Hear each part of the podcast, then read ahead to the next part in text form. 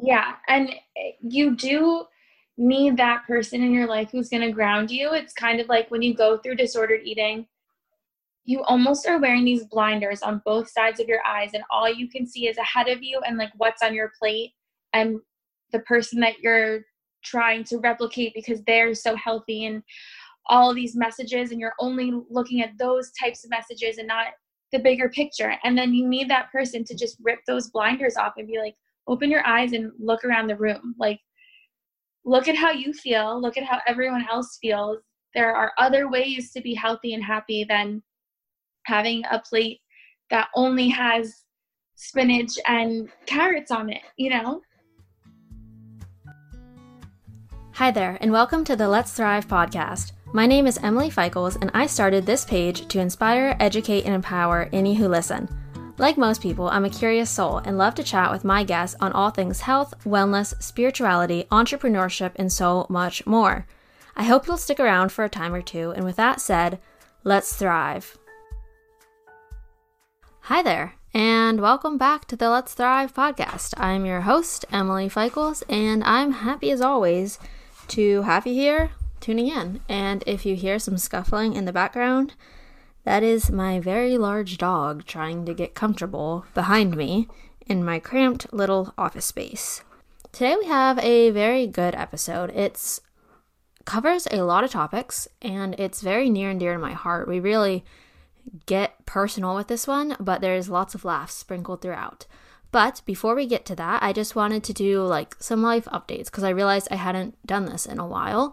And if you're new to the podcast, or even if you're a seasoned listener, it's, I don't know, maybe you're interested in learning. So, I've recently taken on a waitressing job because as I'm growing the podcast and working on just developing a brand, I obviously have more and more expenses coming in. And since I finally feel healthy enough in the last year of my health troubles, to work, I decided that the most lucrative way to make money while also having time to do my own thing would be waitressing, which it really is because I found a nice place to work and it's $5 an hour, which is good for waitressing. And then the tips are very good.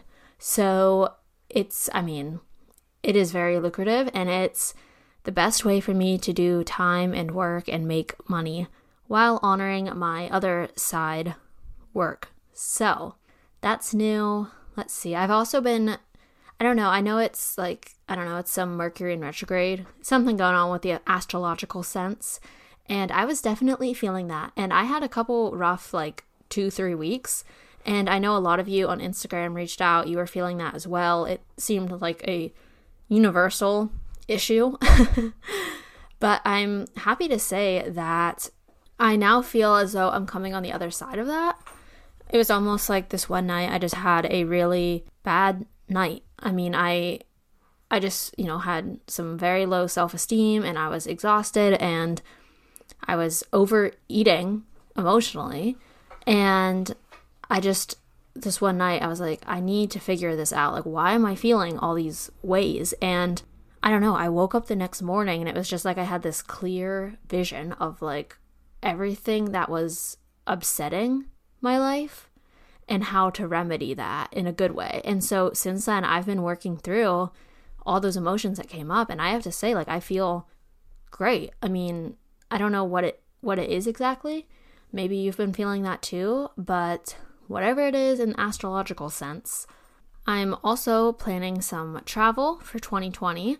So if you live somewhere and you want me to come visit that area and you're willing to let me stay with you to help a girl save some money, hit me up. You know, I'm willing to go anywhere. I'm looking at visiting Denver, Chicago, Portland, Oregon, Portland, Maine, San Diego, anywhere in California. Want to hit Texas again, Arizona, Florida. Like I said, I'm really willing to go anywhere because travel is travel, and that's where I learned the most about me. So, if you have any recommendations, let me know. If you have an extra bed, I would be very appreciative, even a couch. Hey. or, you know what? I've had some people reach out as well to plan travel with me, and I appreciate that because you guys know me well enough to know that if you say, Hey, Emily, do you want to go on this trip? Heck yes, I will. And you know what? Traveling with others saves money. So if you want a travel companion, once more, hit me up. So, beyond that, there's not much new going on in my life that I can discuss right now. There's a few top secret projects I'm working on, but you guys will get to hear about those soon enough. Ugh, my dog's kicking me. He's such a spoiled brat. Does anybody else's dog have like the worst attitude of just being like a queen, or in this case, a king? Drives me nuts. So, on to today's episode with my dear friend and just the sweetest soul, bubbly person I know, my friend from the Instagram, Sammi Brooke. Well, okay, I'm going to be honest here, and Sammy, if you're listening, I hope you understand. So her Instagram is at underscore Sammi Brooke, which I'll have linked below. But also on her Instagram, she has the name Sammy Tatarski, I believe is how you pronounce it. And sadly, I did not realize before recording this intro that I never realized which one is her current last name. So, we're going to refer to her as Sammy, and I sincerely apologize.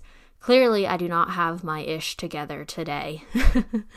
so, today's conversation is about a bunch of things. We start out discussing anxiety and how it is very unique to everybody, but how Sammy has a rather unique start of it beginning for her in elementary school, which I found fascinating because I've never talked to someone who experienced anxiety from that early on. So we discuss what it was like having anxiety that young, uh, going through therapy, how it affected her school life, her friend life, how she learned to self soothe and cope with it being so young, and this leads us right into her later years into college, where she's confronted with the diet culture in college, which is so horrible. And you'll hear us go on a little rampage about how horrible it is. And if you're in college right now and you're being exposed to this stuff, like, you'll appreciate this episode because it might open your eyes to things that you didn't even realize were affecting and influencing you. And in that, we discuss about her journey with, you know, disordered eating and fear foods and exercise addiction and how she reclaimed her life and how she finally stepped out of it rather recently with the news that she's pregnant. And this is not the first person I've talked to that said that, you know, when they found out they were pregnant, that was really the aha moment of, wow, I need to heal my relationship with food in my body because I'm growing a, you know, child. So she's really so she's really a good example of how I don't know, how to, you know, look outside yourself to see a reason to recover if that makes sense. And in this we discuss just different trauma from past and as I mentioned before, her journey with therapy, which leads us to discussing EMDR therapy, which is something I have done and Sammy has learned about in school which leads me to walk you through my experience with using EMDR therapy to treat PS, PTSD. I will admit that we recorded this episode a couple weeks ago when I was still doing the therapy. However, I've since quit because the woman that I was, you know, that was administrating the EMDR therapy, great woman, but she just did not connect with me. And I, so I just decided after a few sessions that although I love the modality of therapy, she was just not the right woman. So I'm still in the search for that, but I do suggest that you try it out if it's something you're interested in, or if you have any questions, just let me know and I can, you know, really talk to you about it. So I just want you to remember that, you know, in this episode we discuss a lot and if it relates to you, that's great. If it doesn't, that's fine. Maybe someone you know is going through this and if there was like one message I'd want you to get from this episode, it's the idea that that sometimes, you know, life does get too heavy to carry on your shoulders. It's like carrying the weight of the world on your shoulders. And sometimes you fall to your knees. And a lot of the times what happens is two things happen. People fall down and they stay down, or they fall down and they get right back up again and they're a little dizzy in the world. And I've done both. I've fallen down and not been able to get up for the longest, longest time. And I've fallen down and I've gotten up way too quickly, pushing the trauma behind me and then kind of walking through the world dizzy and not really knowing what I'm doing. And so what I want you to remember is that take take that knee, go down, fall down to your knees and you know, let let the feelings course through you, but then get back up when the time is right. And no one can tell you when that is. It's something you've got to learn for yourself. So just carry that with you through this episode, through life, everywhere you go. Get it tattooed on your forearm. No, I'm joking. Much too long for a tattoo. Let's get a shorter mo- motto, eh? But if you like this episode, go ahead, share it on your Instagram stories. You can tag me at thrive underscore on life. You can tag Sammy at, at underscore Sammi Brooke, and that is S A M M I B R O O K E. Truly hope you guys enjoy this, relate, whatnot. And without further ado, here is Sammy. Oh, well, how has your weekend been with the apple picking and everything? Oh, it was so fall, even though it feels like the middle of the summer with like 85 degrees. I'm like sweating as I'm picking apples. I'm like, I gotta look cute for the Instagram. I know. Like, I really should have worn a dress. summer. I did like a just like a small fun photo shoot thing with a friend of mine here yesterday. And I had all these cute fall outfits planned and I step outside. I was like, ah, this weather is ruining my vibe. I know, seriously, like I hate the cold weather, but I love like the in between. Mm-hmm. So I hate myself that like I'm wishing away this warm weather because we only get the good weather for like two weeks and then it's like winter. yep, exactly. Yeah, I know. East Coast weather for you. yeah. Uh, well, thank you so much. I know this has been a rigmarole to get set up, but I appreciate you still willing to do it. And I'm so excited. I'm so excited. Would you mind just introducing who you are, name and everything, so people get an idea of who you are, and then we'll jump into the topic of today's actual episode. Yes, so I am Sammy from Sammi Brooke. Formerly, it was Acai or Die, but I changed my name. We'll get to that later. um, I started my account as Smoothie Bowls, and that kind of was like at the point of my eating disorder that I didn't really realize I had an eating disorder. And then it transformed into Sammi Brooke when I was transforming in my own self, like my emotional, mental self. Um, and I didn't want to identify with smoothie bowls anymore, even though they're still a big part of my life. I love it.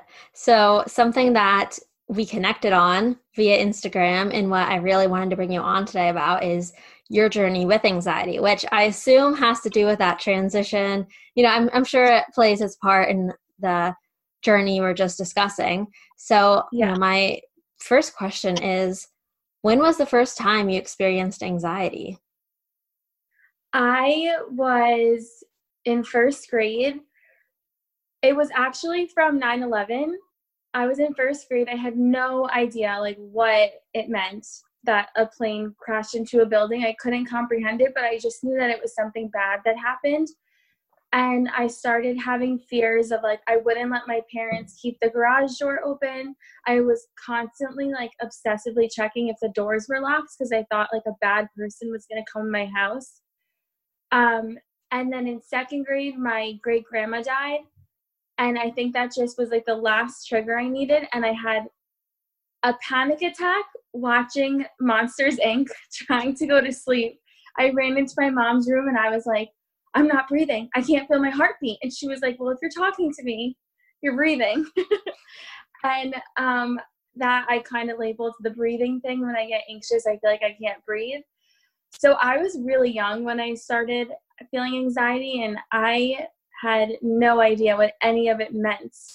And I started seeing a therapist twice a week when I was I guess I was six or seven at that point um, because I wouldn't leave my mom's side. I was convinced that if she left me, I was gonna die. Like I just I didn't I wasn't processing all these like crazy events that were happening. Um, yeah, so that's the first time I can remember having it. I don't know if I was like an anxious kid before it, I think it's kind of in my DNA. Did they tell you back then that this is anxiety you're dealing with? Like that night you ran into your mom's room. Did she say like calm down, it's this is just anxiety or what did did you guys have a term used for it? So I had no idea, but my mom told me later on like I mean, honestly, she told me in like college that that night she had actually called my therapist who I was going to be seeing. I didn't know him yet um, because my parents had been meeting with him because they were concerned with my behaviors. And then finally they were like, okay, she needs to go to therapy. But I ran into her room and I said, You need to call the doctor. And she said, It's nine o'clock. There's no one there. I said, I know someone's on call. You're going to call the doctor right now. I'm like pacing in circles. And so I think she's on the phone with the doctor. And she just said, The doctor said, You're fine. And she kind of just calmed me down. And then when I was brought to therapy, my therapist explained like sometimes we feel really nervous about things. And I started to it was a it was a learning process like as a young child like about myself. I started learning like okay, when I feel tingly or when I can't breathe, I'm nervous. So I kind I always labeled it as like the breathing thing. I'm nervous. I'm nervous about something. I don't know if I fully comprehended I had like an anxiety disorder until I was in 6th grade. That's when it triggered when I got really bad again and then I was old enough to comprehend that term. Okay, so when you were before sixth grade and before you had a term for it, you would just kind of feel, I'm nervous, I have these physical things coming on. So, what would you do to calm yourself down? Or were you not able to self soothe at that point? I had, this is like really weird. My mom had this bracelet that had a clasp and my therapist told me like to get the anxious energy out of my body like just hold something else that will take your mind off of it so i would open and close her clasp constantly when i felt nervous and that's actually something that i apply in the classroom now. I'm a student teacher and i was a teaching aide for two years so i can tell when kids are getting a little nervous. And you have to be like attuned to that and just know like if they need to get up and walk around the classroom for a few minutes let them get that nervous energy out. A lot of anxiety for me is so physical. So like for me it was always doing something with my hands to like take my mind off of it and just telling myself i know what this is now i can label it and i know i'm going to be okay so you said in sixth grade was when you kind of got triggered again and things started to kind of pick up in pace do you have a particular memory of what caused that to pop up all of a oh, sudden? Okay. Do you mind sharing? so in fifth grade, it was our last week of school, and we were practicing our graduation. And the kid next to me, I won't say his name, but I will never forget him. He, I guess it was a really hot day, and he fainted and flipped off the stage. And I had never heard of somebody fainting before. I didn't know what it was. So I'm standing there thinking, oh my God, a kid just died right next to me. So all of a sudden, I had this panic and I raised my hand. All the teachers are tending to him, obviously. There was one teaching aide who came over to me and I said, Can I go get water? And instead of going to the water fountain, I ran to the office and I was like, Call my mom. I'm having an anxiety attack. She's like, sit down. We have to call his mom first. like, there's more important things here. And I, that was also the day of our Olympic day. I stayed for Olympic day and then I went to the nurse and I told her my stomach hurt and I think she knew what was going on. And she called my mom and I don't even think I really finished fifth grade. Like I those last few days, I think I just went to work with my mom. I was like so triggered. Um, so yeah, that was huge for me. And I tried to go to sleepaway camp that summer, came home after seven days because I was just not mentally ready for that. Um, and then sixth grade, it, it was just the whole year was like therapy, just dealing with always being afraid I'm gonna faint or something bad's gonna happen to me. I like I'm the kind of anxious person who if I see something bad happen or I process something as dangerous, I'm like, oh, that's going to happen to me. And I, I kind of stick on that. So you're going to therapy. What were your thoughts on it as a kid? Did you did you like it? Or were you a kid like me who I went to like two sessions and said, I'm not going, like you can't make me go to this anymore. What were you like back then? I I just like love talking, so I loved it. Like I was like a whole hour of just talking. I loved it like for me personally, but I was like very embarrassed by it when I was a kid. Like I didn't really tell my friends that I went to therapy because I thought that I would be some like weird loser. Like you go to therapy? Like what is that? You know? And I mean, maybe other kids my age were going to therapy and I wasn't aware of it, or maybe it's become more of a thing in the last like 10 years, I think. Just mental health awareness has become more prevalent. So kids talk about it more, maybe but I was always kind of like a little ashamed by it towards like I just didn't talk about it with my friends. Yeah, I mean, even nowadays, I feel there's still quite a bit of stigma attached to it, depending on where you live. I will put that out there. It definitely depends on where you live. So really? I can't imagine. Yeah, I mean, I, when I was a kid, I was in speech therapy, and that was such a shameful thing for me. Like, you know, at first it didn't seem like a big deal.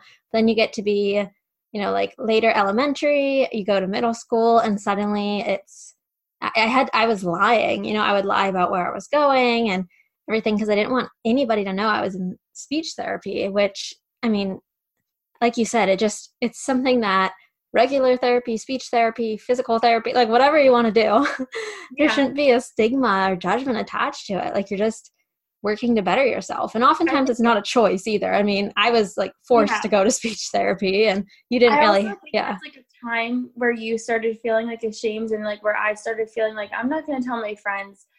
That's like a time in your life where just like psychologically you start to become so self-conscious, like just so self-aware of who, like yourself and your your tween teen years are just so awkward. like you're just always worried someone's going to judge you or think that you're weird and you just kind of want to fit in and not be different.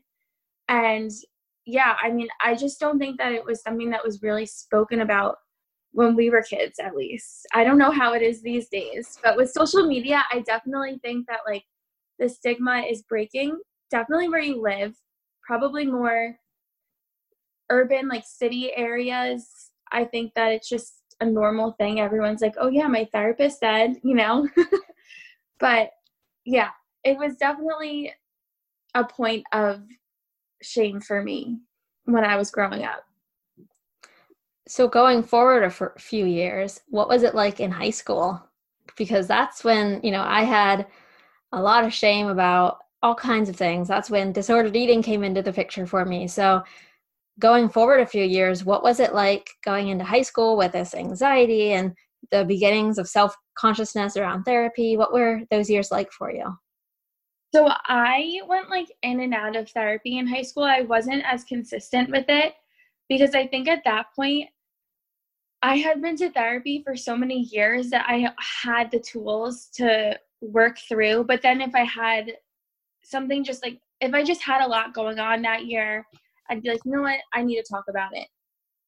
But I did notice in high school that my my anxiety stopped me from doing a lot of things. Like I was always really afraid to drink. I was terrified of throwing up. Um, I'm really claustrophobic. I never wanted to go to concerts. Like if I went to a concert, I had a panic attack and like I was like, I'm leaving the crowd. Bye. like I I noticed that I was different than a lot of my friends. So while I wasn't in therapy as consistently in high school, my anxiety did inhibit me a lot and just like test anxiety. I just always had like a feeling of unease and I was like, why don't my friends feel this way? But my disordered eating didn't start until college. I actually had the opposite. Like I hated my body. I was like a twig. I I was like, no boys like me. I have no curves. I just want to grow boobs. like, so I had the opposite in high school. I would like purposely try to eat to gain weight and I just like couldn't. But dance was a huge outlet for me. It was always, I could go into dance feeling like stressed out, anxious, and I'd come out feeling just like like I can breathe, you know? So that was like a big part of my high school of balancing it in high school. So you used the physical relief of dance to ease your anxiety. Cuz I Yeah. Okay.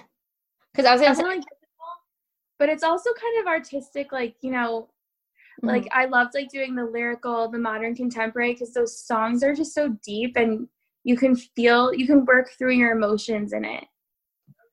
I love that. Yeah, because I think for me, you know, I was kind of opposite of you in that I just I didn't realize what I had was, you know, it wasn't insane. It wasn't probably as severe as your anxiety. I don't know. I, I try not to put, you know, labels or limitations on trauma, anxiety, stress, any of that because we're all mm-hmm. individual. But I definitely think I was feeling anxiety back then. And the way that I kind of fell hard was that I used exercise as like an anxiety relief without really realizing it, you know? It was like, yeah, I wanted to slow my thoughts down. So let's go run X amount of miles every single day so that I was too exhausted to have those cir- cyclical, cyclical, cyclical, yeah, cycle of thoughts. That's what I'm trying to say.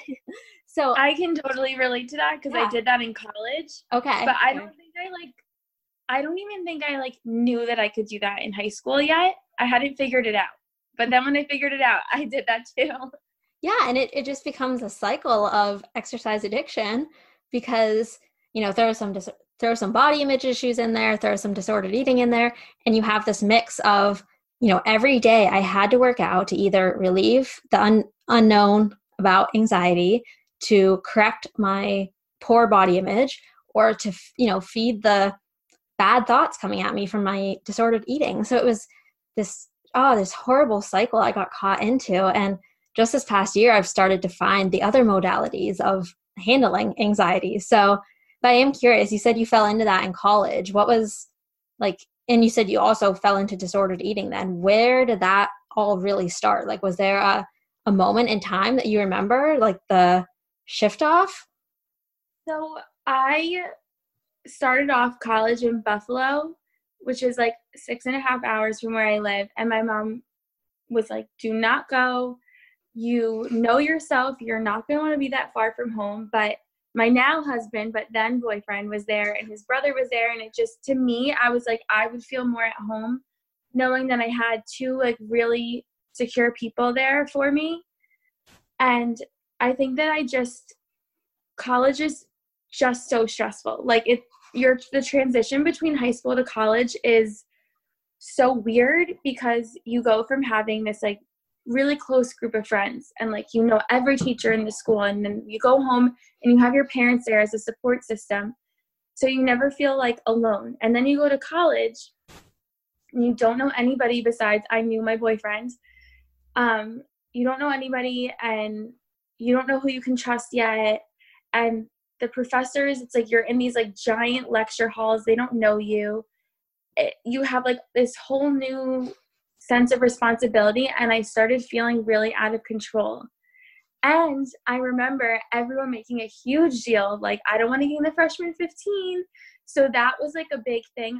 I have like a type a personality so i'm like when i set my mind to something i will go to the extreme to get that goal met. So I'm like, I don't want to gain this freshman 15 and I need to feel in control of my life.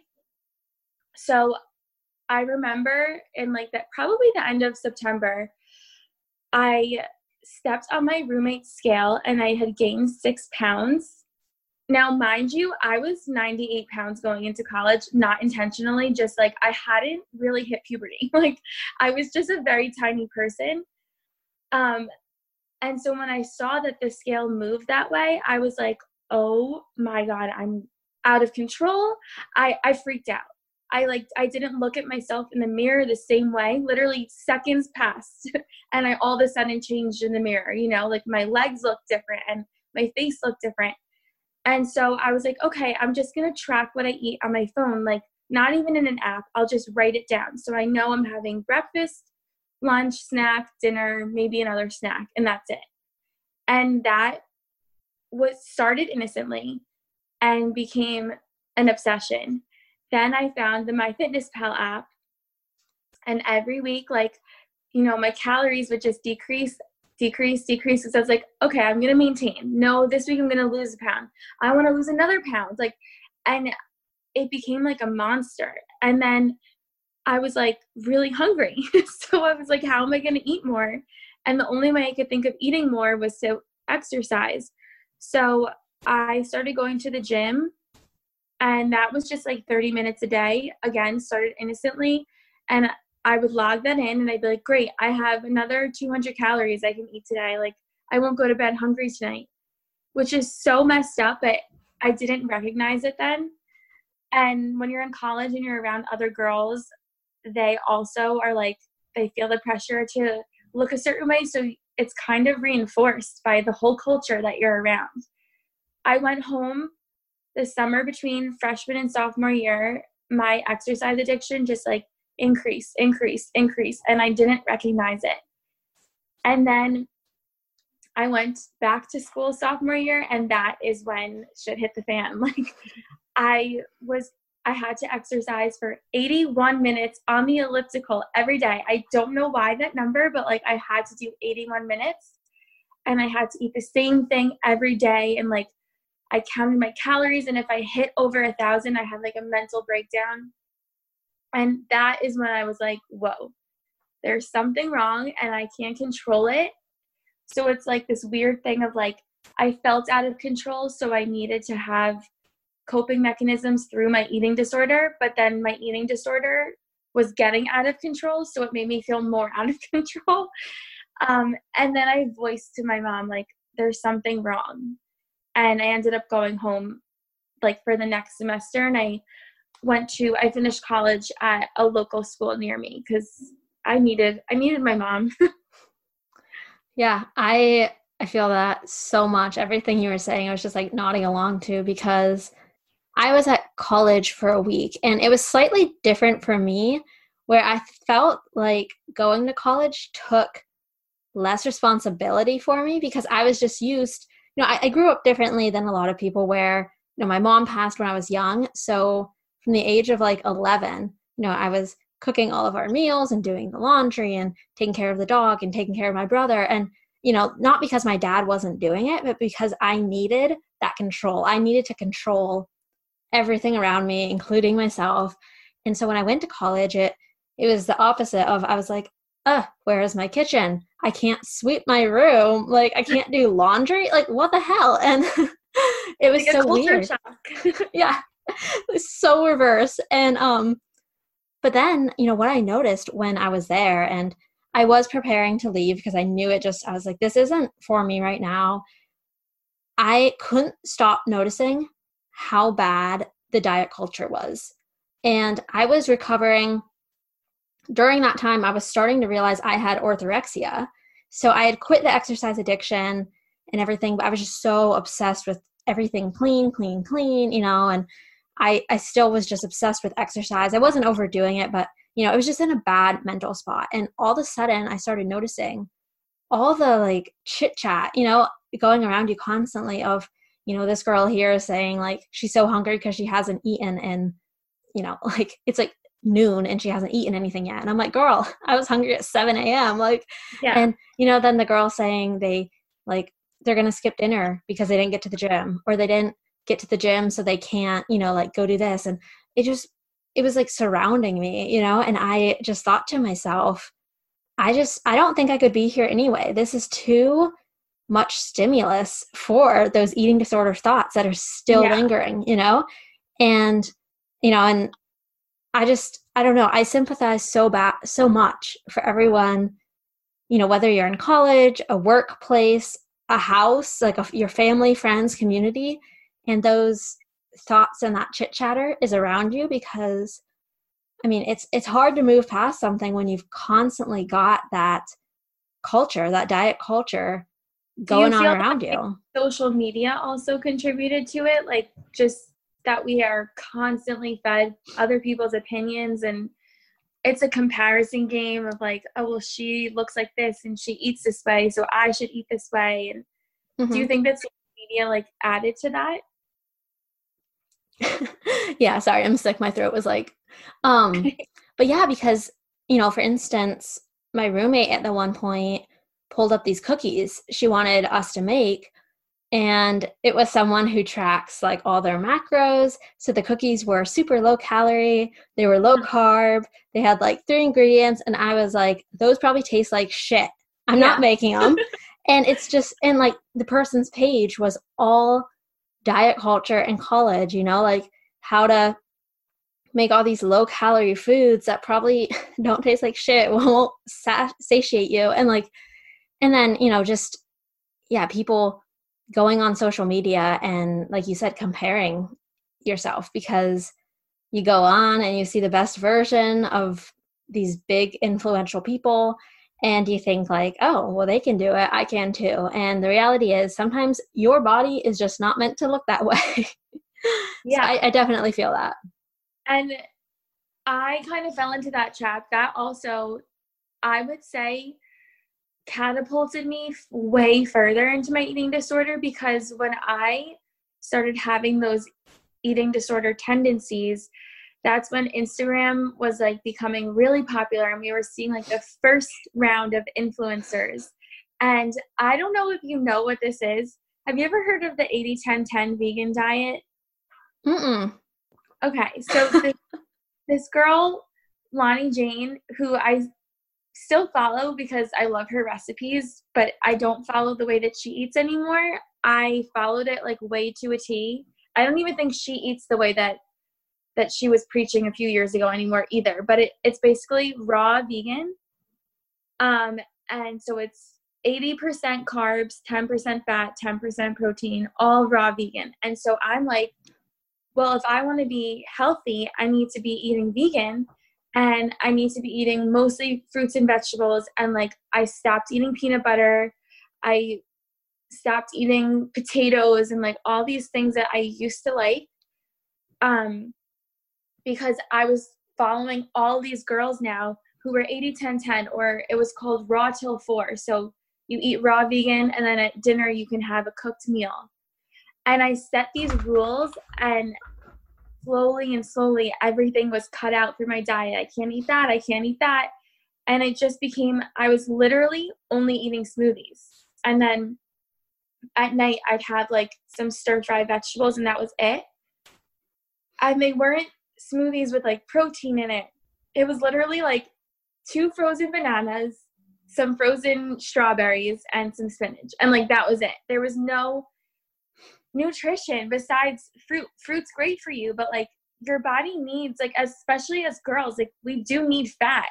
And I lost my period from, oh my God, I probably like four years. Like I, and I didn't care. Like because I just wanted to be vegan and eat raw and just look a certain way and control myself a certain way like and it wasn't until I got older that I started being like okay this is not good. You don't look good like this. You look sick. And you're never going to be able to have a family if you continue down this path. And that's honestly that is what pulled me out of it.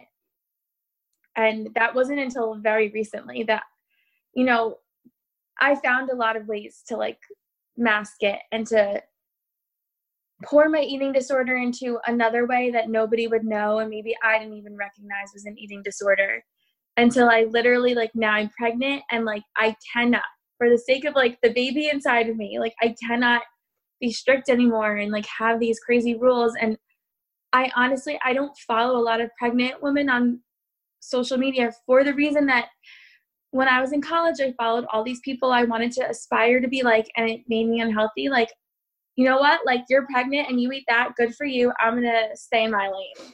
You know? It's so important. And I mean, going back to what you said before, even about, you know, something like smoothies, it's crazy how, you know, we'll think we're just doing something to be healthy. And it's not necessarily like, I want to lose weight or I want to do this.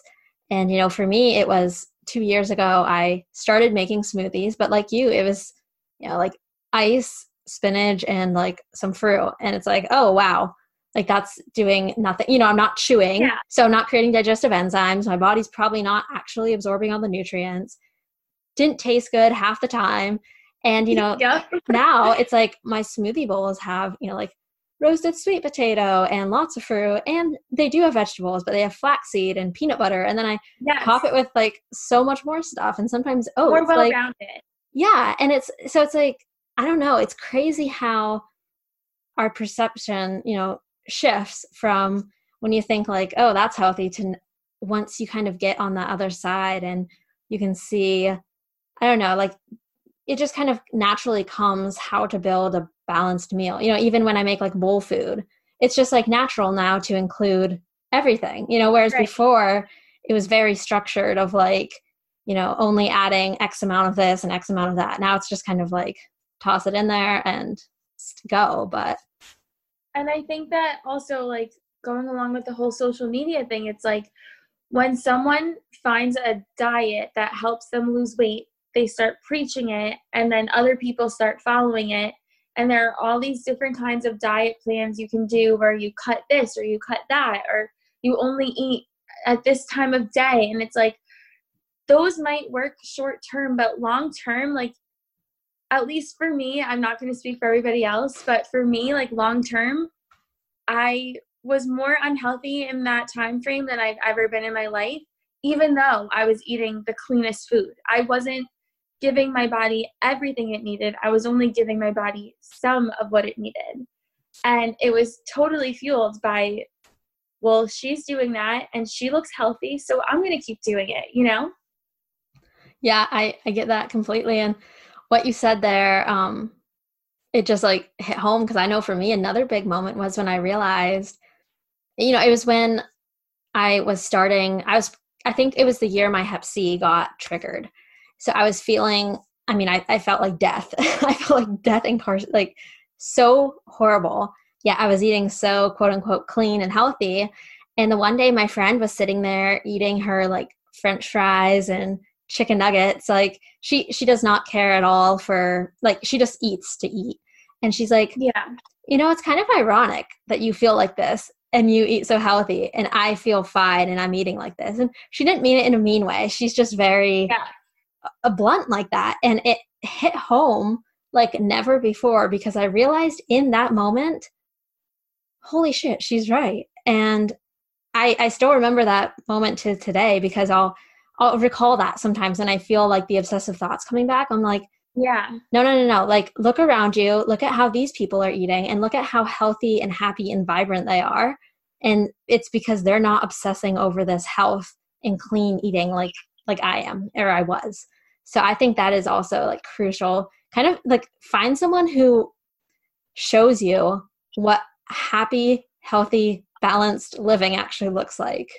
Yeah, and eh, you do need that person in your life who's going to ground you. It's kind of like when you go through disordered eating, you almost are wearing these blinders on both sides of your eyes, and all you can see is ahead of you and like what's on your plate and the person that you're trying to replicate because they're so healthy and all these messages, and you're only looking at those types of messages and not the bigger picture. And then you need that person to just rip those blinders off and be like, open your eyes and look around the room. Like, look at how you feel, look at how everyone else feels.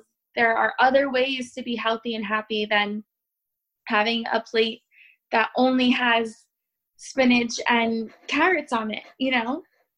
Exactly. So I totally, I totally get what you're saying. I love it. Well, I we sort we sort of lost the anxiety ways back, but when you mentioned that was another thing I did want to get back to is you mentioned you are a mom now. You're pregnant and you are the cutest mom. so how I'm curious like how has anxiety been for you in adult life? You know, whether it was before you were pregnant, now, wherever you want to explain it. I'm just curious, you know, how how does it come up for you modern like in the present day and how do you deal with it what are your coping mechanisms now that you're much older and have years of experience with this as well Um, I think it really does. It's so cliche to say, but like you kind of go through seasons of your life. So, my eating disorder season of my life, like I, instead of clasping a bracelet and using that nervous energy in that way, I was like, well, I'm going to control everything around me so I can't feel anxious, which didn't work, obviously. But now that I am older and I've gone through it and I have different perspective and I want to be a mom, I now I am a mom. Um, it's been hard to like find another way to cope with my anxiety because a lot of times through my journey of recovery, I'll get to a really good restored weight and then something will just trigger me again and I'm like I got to cut down again. And now that I'm pregnant, I literally can't do that. And when you're pregnant, your hormones are raging, you have more anxiety to begin with. So I actually have started to go back to my therapist. And I find that just even if I didn't have an anxious moment in my week where I felt like I'm going to have an anxiety attack, just going and talking about everything with somebody who is an unbiased person in your life, it's just so cathartic. Like, I don't have to say, I was anxious about this this week. I can just talk about everything that's going on in my week because usually when I hold everything in, it bottles and bottles and bottles, and then it becomes unhealthy. And then I turn to coping mechanisms like disordered eating to try to level it out and focus on something else. So, really, honestly, in my adult life, I've almost reverted back to being a child, like just needing that person once a week to talk to and get everything off of my chest, just lift it all out of me, you know? Yeah. And I mean, I don't think, you know, you said you like reverted, reverted to your child self. It's more so like you've just realized, you know, I think as children, we're so intuitive as to what feels good. We don't question things as much. We just kind of go with what feels good, what doesn't.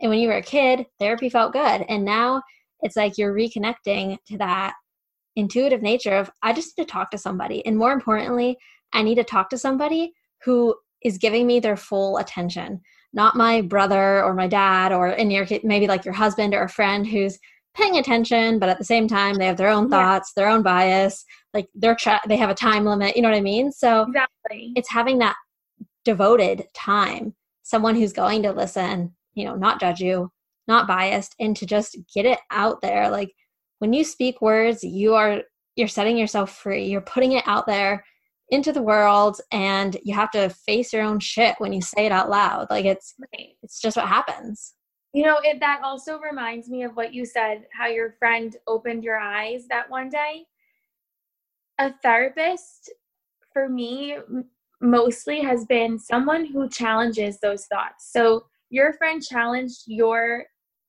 idea of what healthy is and what happiness is. And my therapist is always, he lets me talk and then he'll just ask me. It's like he asks me one question and everything I just said is challenged. I'm like, wow, I don't know. I didn't consider that.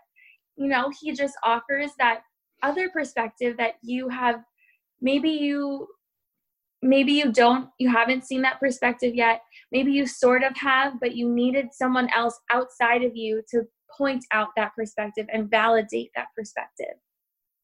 Completely. No, yeah, it's I've had that experience a few times too. I'm just starting EMDR therapy after I was diagnosed with like practically PTSD. It's like, okay, maybe it's time I actually do some therapy here.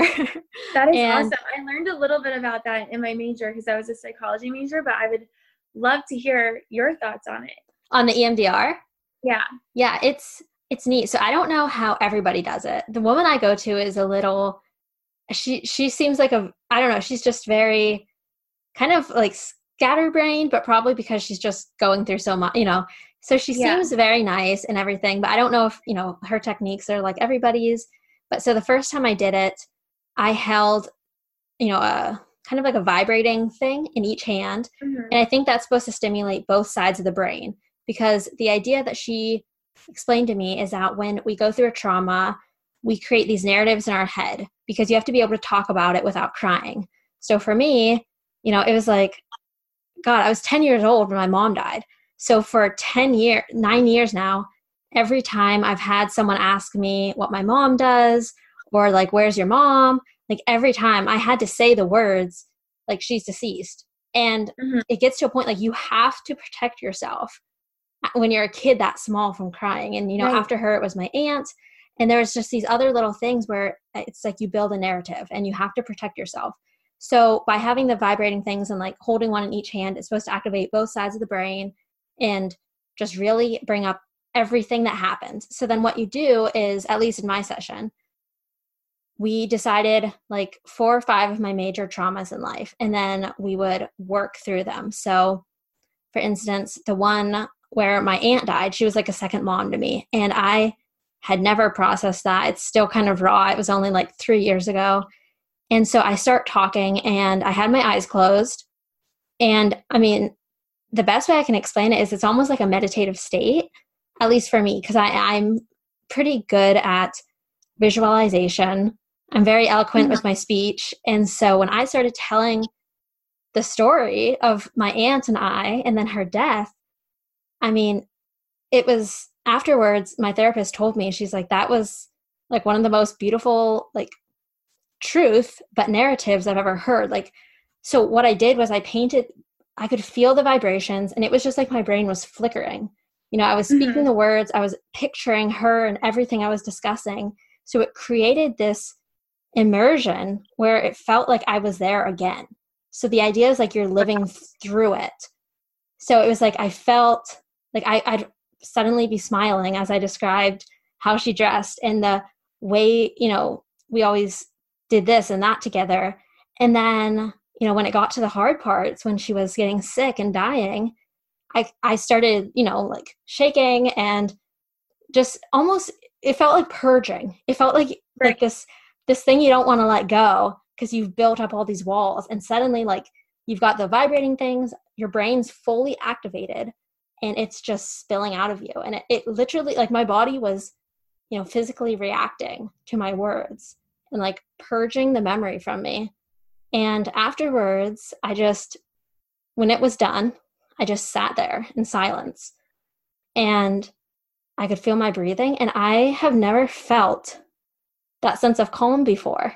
It was unlike anything I've ever experienced. Like I said, it just felt like everything was out of me. It felt like I, you know, I had to choke it up and then it was just out. And, you know, even to the day, when I think of that experience, I just feel calm. You know, I don't feel the typical emotions bottling up right. about my aunt. So it is very powerful. I know that was kind of a long explanation, but it's a no, very amazing. Yeah. And I think how you felt like you felt like a release. Anxiety is so heavy and it just weighs you down.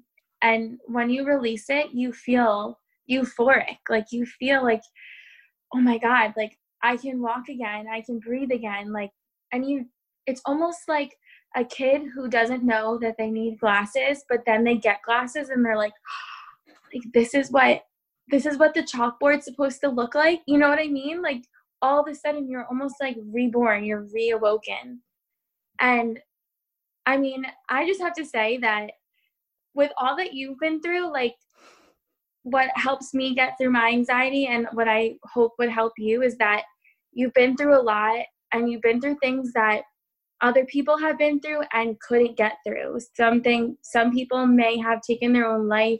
Some people may turn to drugs. Some people may just kind of revert inside themselves and just shut down. And you've not only like powered through, but now you have this platform where you're helping so many other people. It's like you've taken this thing that could have taken you down and you've learned from it and you're spreading your own heart to other people and what you've learned. Like that takes such strength. Well, thank you. And I will say it's, you know, I, I think everybody has the opportunity to do what I'm trying to do. You know, it's, I always say, don't be afraid to fall to your knees. If it, if, you know, if life gets too heavy to stand, fall to your knees, but make sure you get back up. And, yeah. you know, I, I felt like I was on my knees, just deserted, hopeless for so many years. And it wasn't until the last two years that I started to feel that hope again. And I felt like I was able to stand up. And now I'm taking my stand, quote unquote, you know, and just trying to do what nobody did for me all those years because it's it sucks. it sucks when you're when you're stuck down there. So I I appreciate you saying that and I appreciate you sharing all of this because, you know, everything you've been saying is going to relate to so many people and just give them that sense of, oh yeah, I've been there and oh yeah, she got through it. I can too. So I thank you as well for coming on. oh, I love I love talking to you.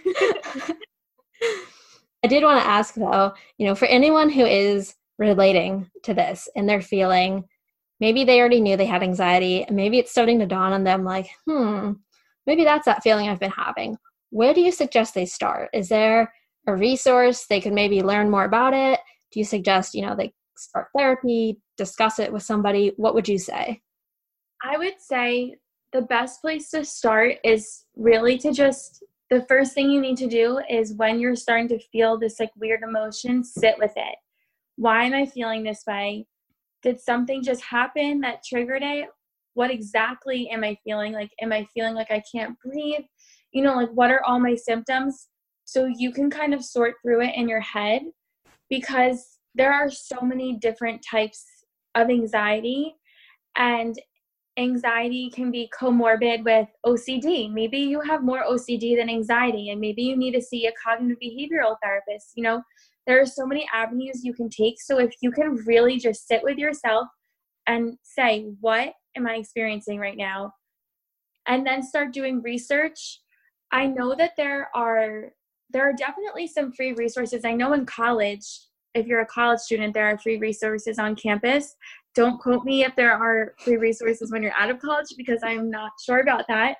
But the next step would be okay, who call my insurance? Who does my insurance take? From there, call those people. And it's like an interview. Interview the therapist that you're going to be with. Do you click with them? Do you like the way that they sound when they talk to you? You know, this is the person who you're going to be burying your soul to. You know, you need to feel so comfortable and once you find that person stay with them for a don't don't quit. I think in the beginning it's really hard because you're going to be talking about things that you probably don't want to talk about and you're going to say oh therapy sucks. I can't do this. It causes anxiety.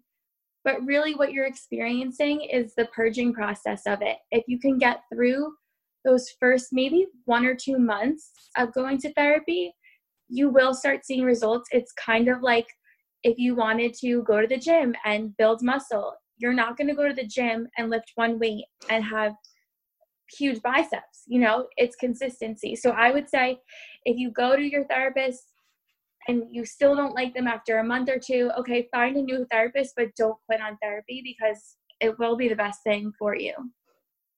I love that. And I, I think, you know, I agree with you. It's, you kind of need to make it a habit you know get into that habitual state of you know going going going until maybe the flip the switch flips and suddenly you want to go you know because you know how good you might feel yeah. afterwards like love that is there are there any lifestyle like things you've kind of you know come to do learn about that help manage anxiety or just you know kind of soothe it when it does pop up I've always been a big writer. I'm in the middle of writing a book, but even if you're not like writing a book and writing isn't like your favorite thing to do, find some sort of artistic outlet that you can just sometimes when I'm just really, really anxious, I'll just write about it or I'll write about something fictional that kind of relates to how I'm feeling. And it's that release. You feel this like purge, you've let it out on paper.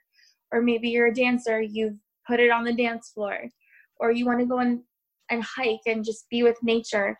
I think really just doing something that gets your thoughts out of you and grounds you is the best way, is the best free way to do it. it doesn't cost any money to pick up a pencil or type on your computer or go for a walk. And I know that those are like so cliche and oh, I already know that. But I think people dismiss the cliche things because they just think everyone says it and it doesn't work. But if you find something you like, you know, you might have to go through a few of them. Maybe you don't like painting, maybe you like writing, maybe you don't like that, maybe you like dancing, like whatever it is, like stick with that and see it through. You know, every time you feel that anxiety, try using that creative outlet in the moment and see what happens. Over the course of time, I want to bet that you will start feeling better because those emotions and that nervous energy won't just sit in your chest anymore. It will sit somewhere else outside of you. It's so true. I mean, just don't judge anything as cliche until you try it because the reason things might be marked as cliche is because we hear it so much because it works for so many people. I mean, yes. it just it's as simple as that. Like walking is magic for me, so don't write it as cliche until you I mean, just try it. Maybe then you see it one of those things you mentioned all fantastic ways. I definitely think creativity is a wonderful way like you said to ground yourself and like just yeah, everything you say I absolutely love it. Like that's exactly what I would say. And don't judge things things as cliche. Yes, I'm. I like say that all the time. Actually, like it's cliche for a reason because it works. exactly, exactly. That needs to be the new new thing. Well, what's yeah. is your book going to be like? Is it a book you're writing for yourself, or is it a book that you hope to publish and put out there for somebody to relate to and get something from? Um, I definitely hope that one day it's published. It's a fiction novel, and it does go along with the whole like the girl who's the main character and the guy who's the main character. They have their own issues that have followed them, I guess, to their adulthood. So it might not be what I've experienced, but it is cathartic for me to write it because just because I have this experience doesn't mean someone else has anxiety with the same experience. You know, we all come from different places and we all have baggage. And that's basically what this story is is like we all have baggage and we can't run from it. Eventually we have to face it. I love that. And I, I feel you. I've written many uh, novel no, novels novellas that will never see the light of day but in the moment they were very transformative because you yeah. i don't know at least for me i definitely it was one of those things where i'd write something out and suddenly be like oh where did i get that from? My own life. Like i've yeah, got something like, to work on here. That you learn through what you're writing. You learn through your own art. Yep.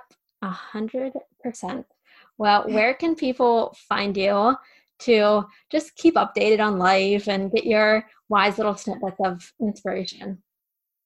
So on Instagram, I am at underscore Sammi Brooke, and Sammi is spelled S A M M I. And then I also have a blog. It's called 20s in Turmoil, and which also just goes along with the whole anxiety thing. And especially in your 20s, we, we just experience all these transformations and it can be a lot and you can feel like you're in turmoil, but you don't have to be in turmoil by yourself. You can come here and you can read the anonymous turmoilers where people have submitted their own stories of things that they've been going through in their 20s. And I also have recipes on there and I have some interviews with people, and it all kind of relates back to being in your 20s, being in turmoil, anxiety, all of that stuff. So check it out. yes, definitely. I, I love it. I was on it just the other day when we were planning planning for the date for this interview and it's just you have such a wide variety like you said it's not just you have the anonymous you have the interviews you do have the recipes and it's just a fun site like keep it bookmarked and then you, you keep yourself updated on it. Well for the last two we'll, we'll do the, the one rapid fire that i think you'll i think it'll just be important for people to hear. So what is okay. one piece of advice that if you could you would just scream it from the rooftops for all to hear? Ooh i would say this is hard.